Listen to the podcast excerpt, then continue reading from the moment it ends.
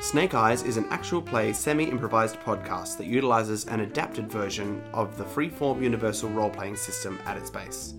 Our game master, Nathan Quadrio, describes scenes, settings, and characters for our player, Miriam Feats, who reacts as an active part of the story. Most of what you hear in this podcast is collaboratively improvised by our two performers. At moments of great risk and tension, Miriam will be asked to roll a standard six sided die to determine the outcome of the situation. On a 1 to 3, something goes wrong, adding more complications to the story. On a 4 to 6, luck swings her way, and the story moves on unimpeded. Now, prepare to enter a world of murder, adultery, crime, and lies in Snake Eyes. At 9 o'clock or so, you head towards the Herringbone home. You take the taxi up the coast. There are these beautiful houses that you see. You're a little bit further south and you haven't quite hit the film studios. The taxi pulls up at these enormous wrought iron gates, very English in style, that swings open to an enormous courtyard with a fountain at its centre. Much bigger than anything that Biddy has been involved in before but quite beautiful. These big double doors swing open, and a man dressed in a tails steps down. Good morning. You must be Miss Jones. Yes, yes, I am. Uh, Kenny. Mrs. Herringbone warned me that you would be coming. Please come inside.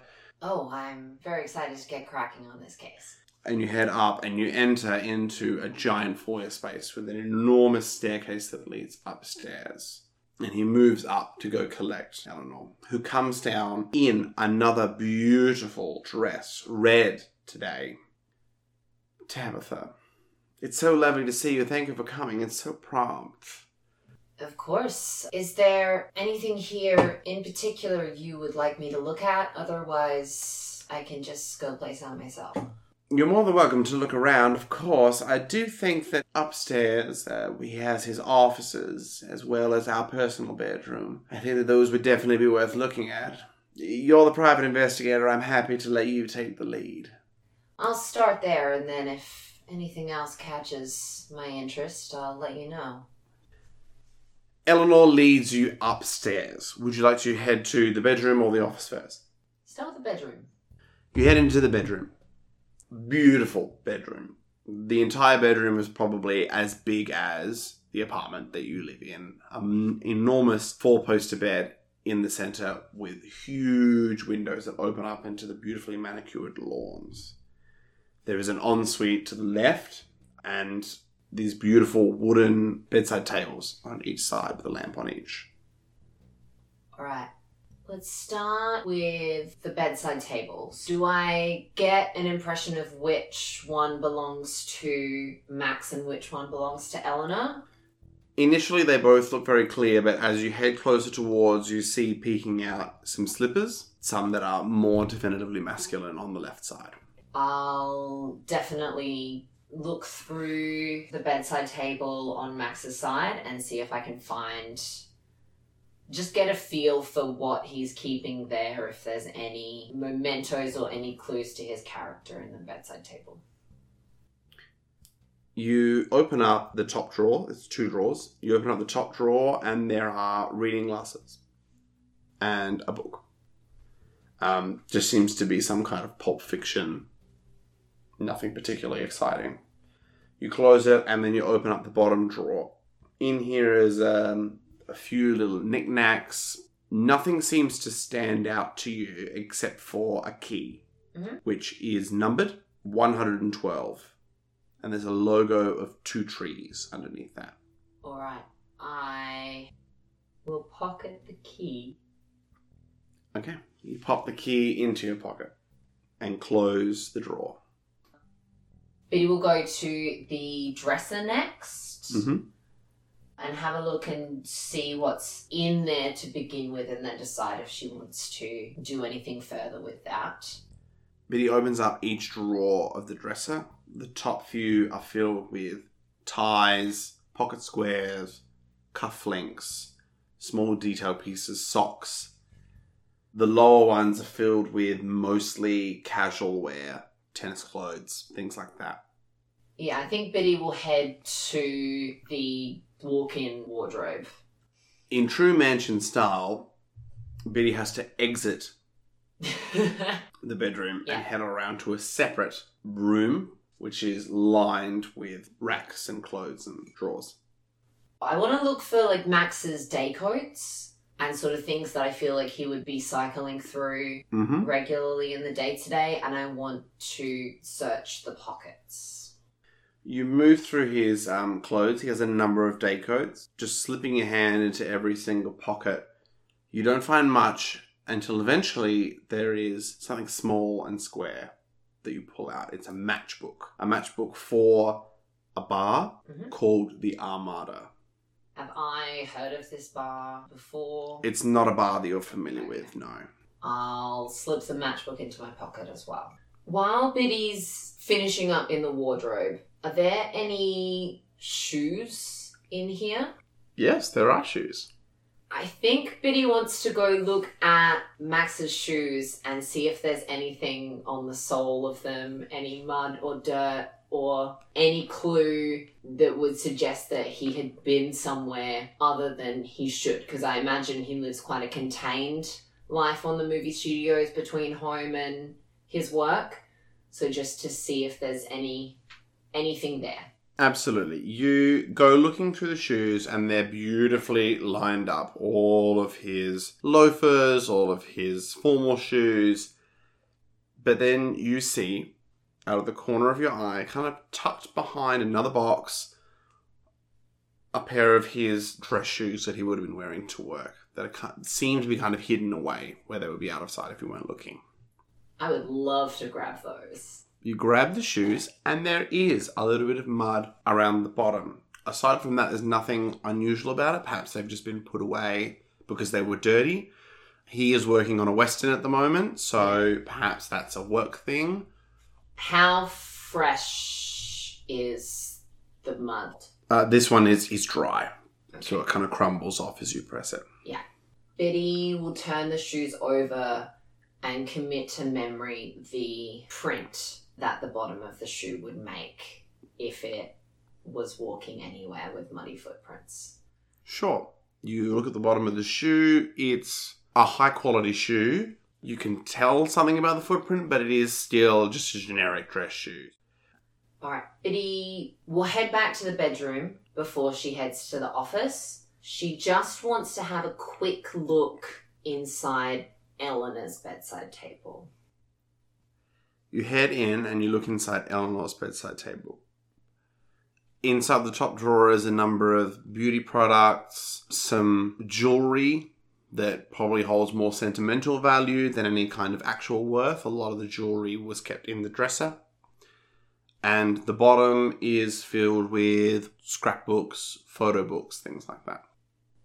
I think Biddy takes out one of the photo books and is going to look through. Are they are there photos of Max and Eleanor and the family, or are they like landscapes or? It is a photo book of the family. So her and Max on various holidays in various hot destinations that re- people really want to travel to.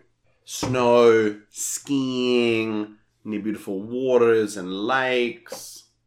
Does anyone else show up in the photo albums other than immediate family? As you look through, there is almost nobody there.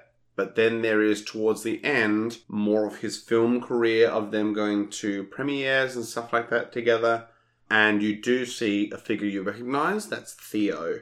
Theo appears a number of times. Not often in the front of these photos, but in the background to the side, as if he was with them, but they have requested to be just the two of them as a couple. Is there any way to get an idea of the date of when Theo starts showing up in photos? Um, can I remove any to sort of look at what's been written on the back, or are they glued in? Most of them have been glued in. There is one with a date a bit further in that writes uh, 1938. He's been on the scene for at least three years. All right, I'll put the photos back, and close up the drawers and head to the office. Okay. You head to the office. It's smaller than you would have expected, quite simply adorned, but I imagine that he would be doing most of his work at work. He has a beautiful mahogany desk, and there's a cupboard to the left. Biddy will start at the desk. You start to pull the drawers in the desk. There's a few drawers um, just kind of at the top, all locked. I take out the key in my pocket, but I'm not optimistic. Okay. You attempt to unlock unsuccessfully. All right. Is there anything here that is unlocked, or anything that I think I could unlock drawers with? You look around, there doesn't appear to be anything on the desk that could be used to lock or unlock anything there, but the cupboard is unlocked. All right. I'll look through the cupboard then. You look in the cupboard and you find uh, a set of trays. Mhm. Um, in trays, out trays, he, him organizing a variety of paperwork there. Alrighty. Um, I'll look through the top few sheets of the trays just to get an idea of what he's been working on most recently. A lot of these are um, on this kind of crisp white paper with blue ink marked with the Solar Studios logo. Cash moving forwards, in, out, hiring papers. And then you hit something that's a little bit different. It's on a, a yellowy piece of paper that has been black typewritten. And it's an invoice for $100,000 to somebody by the name of R. Oscar. And is there a date on the invoice? Like, how recent was it? It's towards the top of one of the, the piles. Um, it is from about two weeks ago. Okay. And there's nothing else here that's really intriguing me? Not from the tops of these, no. Alright. I might skim through them looking specifically for R. Oscar to see if there's anything else that mentions his name. So it's really just like lift and flick to see if I can see any more documentation of this figure. You flip through and continue to flip through, and you find two more pieces of paperwork about Mhm. R. Oscar. Exactly the same kind of invoice. One for another hundred thousand dollars, and another for two hundred and fifty thousand dollars. And nothing to suggest what these invoices are about. No, but they are noted as one lump sum, so one lump mm-hmm. sum of one hundred thousand dollars for goods and services. Okay. There is no logo, there is no company name, it is just an invoice from R. Oscar to Max Herringbone. I want to look around the office briefly. Does it look like this is Max's space, or does it look like other people also move through here? This is Max's home. Mhm. It looks like this is his personal offices. And definitely one that he would not be expecting anybody to be rifling through. Okay. Um, I'd like to look around and see if there's any evidence of like mud that's been tracked into the office or anything that looks like it's been moved or shifted in a hurry. So just looking for evidence of something being amiss. You look around, everything seems spotless and Yeah. clean.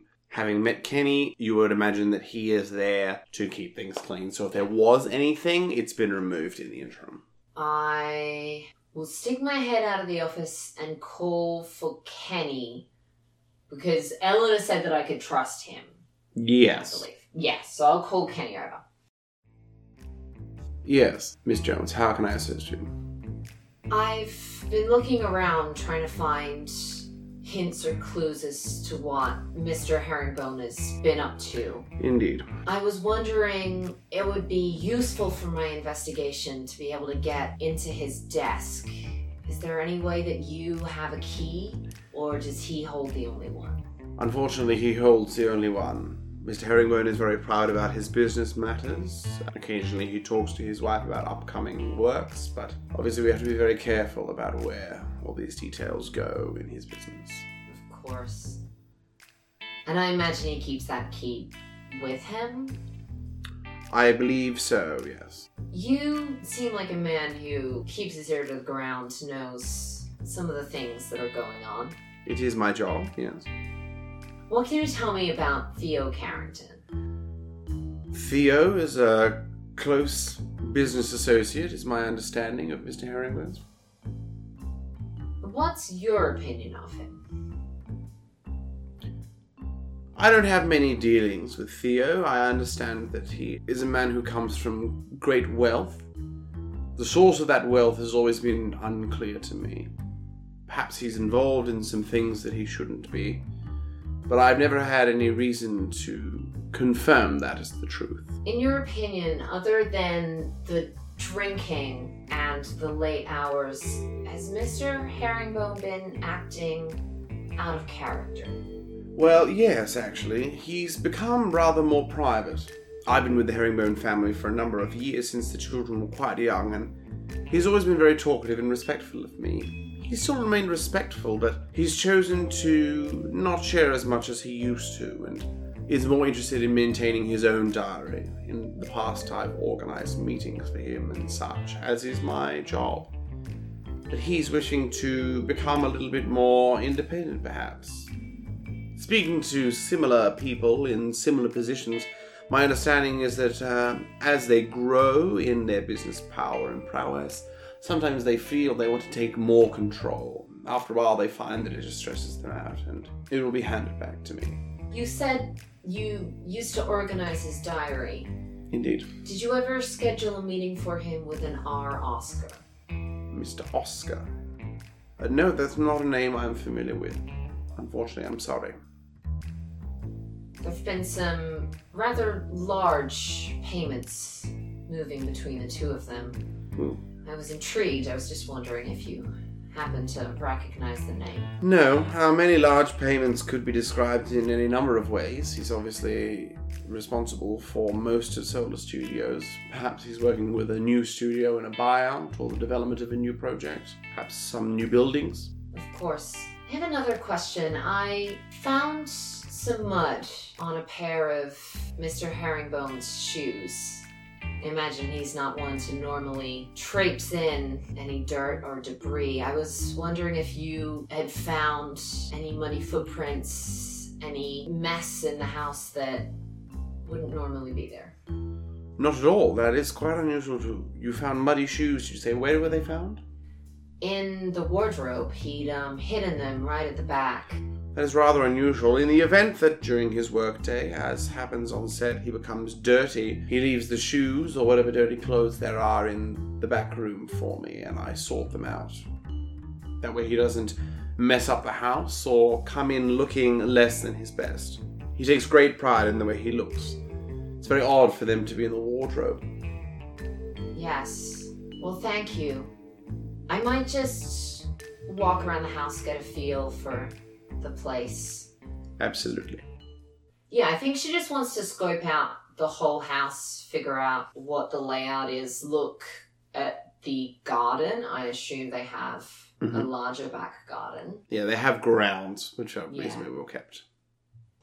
You move around the top floor of the house. Um, there's a number of small sitting rooms, maybe a lounge space, but they appear to be rather unused. Obviously, this house would have been home to what you saw in the photo books three children, and these spaces would have been used for their purpose primarily. They would have had, you know, friends over and things like that. But now they are kept up, but not particularly used.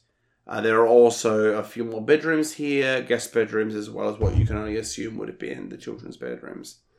Heading downstairs, there is a beautiful kitchen, wonderfully stocked with a very large pantry, a formal dining room, again, a couple more lounge spaces, one sitting room, one lounge room, and then towards the back of the house, a sunroom with beautiful glass windows that kind of go floor to ceiling. A little bit unusual, something you've not really seen before in the architecture, but the effect is very clear. Looking out into the gardens, you see that it does stretch back quite far, but from the sunroom, you can just see the back fence. Mostly a garden, really well kept, a bit of a flowing path, some water features going through, and a lot of colour and greenery going on. Nothing in the garden that could produce the mud on the shoes. Not particularly. It does appear to be mostly lawn or paths that have been specifically designed to go for lazy Sunday walks. I will look for Eleanor. I might just have one more conversation with her. As you move about the house, you find Eleanor in the sitting room downstairs. Mrs. Herringbone, can I ask you a few questions? Of course. Miss Jones, please have a seat. I've looked around the bedroom and the office. Unfortunately, um, I couldn't get into the desk. It appears your husband keeps his things quite well locked up. Hmm. I wouldn't want to arouse any suspicions by um, tampering with something that I'm not sure I could put back together again. Your husband has been making some recent dealings with a, a Mr. R. Oscar. Is that a name that rings any bells to you? No, unfortunately, Mr. Oscar does not uh, ring any bells. He deals with a number of people in his daily life. Unfortunately, I don't know all of them. Of course, I just thought I'd check. There was a pair of muddy shoes tucked away in the wardrobe. How unusual. Do you know of anywhere he could have gone that would have resulted in that kind of mess? Well, I know that the current project he's working on is uh, set in the prairie days. Perhaps there's some mud from the set. I don't know why Kenneth wouldn't have dealt with that, though. There's definitely something peculiar going on here. I plan to get to the bottom of it. I also wonder how much have you dealt with Theo Carrington? Well, Theo is a close friend of Max's and has grown to become a close family friend. He is quite skilled in the business side, has been very useful in getting funding for a variety of Max's projects. Bit of a charmer. I understand that Max has been spending more time with him lately. Well, yes, Max has always had a flair for the dramatic and the theatrical, and so I believe that he's uh, chosen to step on to the camera. Did Max give a reason for casting Theo? Not particularly. Um, he said that he believed that Theo had some talent that was unrecognized and that he may be suitable for this project. There are obviously many other people employed by the studio who would be, but I understand the need to keep the talent fresh and each film more exciting than the last. I do have one more question for you, and Biddy will pull out the key Mm-hmm. that she found. Do you recognize this, what it could be for? She reaches out and takes it and has a look. This key. Oh yes. Um, this is for our lodge. It's further up the coast, a little bit of a, a, a beach getaway. Twin Pines. Um, how long does it take to get up there? Oh, look, um, if we're gonna travel, we prefer to go international, so it's more of something that's just maybe an hour or so down the road. We used to go there with the kids for a weekend. They like to go swimming. Do you mind if I hold on to this just for the next few days? I may head up there in case any leads drive me in that direction. Not a problem, and I don't believe it's been kept up very well, so I do apologize. We haven't been there in a little while. As I say, um, Max has been incredibly busy, and it's not really part of Kenny's purview to keep it up. We've been looking to sell it off, but it's there for the moment. Of course. Well, thank you so much. I may contact you about heading into the studio tomorrow. We'll see how I go with things tonight. I have some other leads to chase down. Not a problem at all. And um, Biddy will. Yeah, Biddy will head out. Thanks for listening in to this week's episode of Snake Eyes. Listen in next week to follow the next part in the adventures of Biddy Jones, private investigator.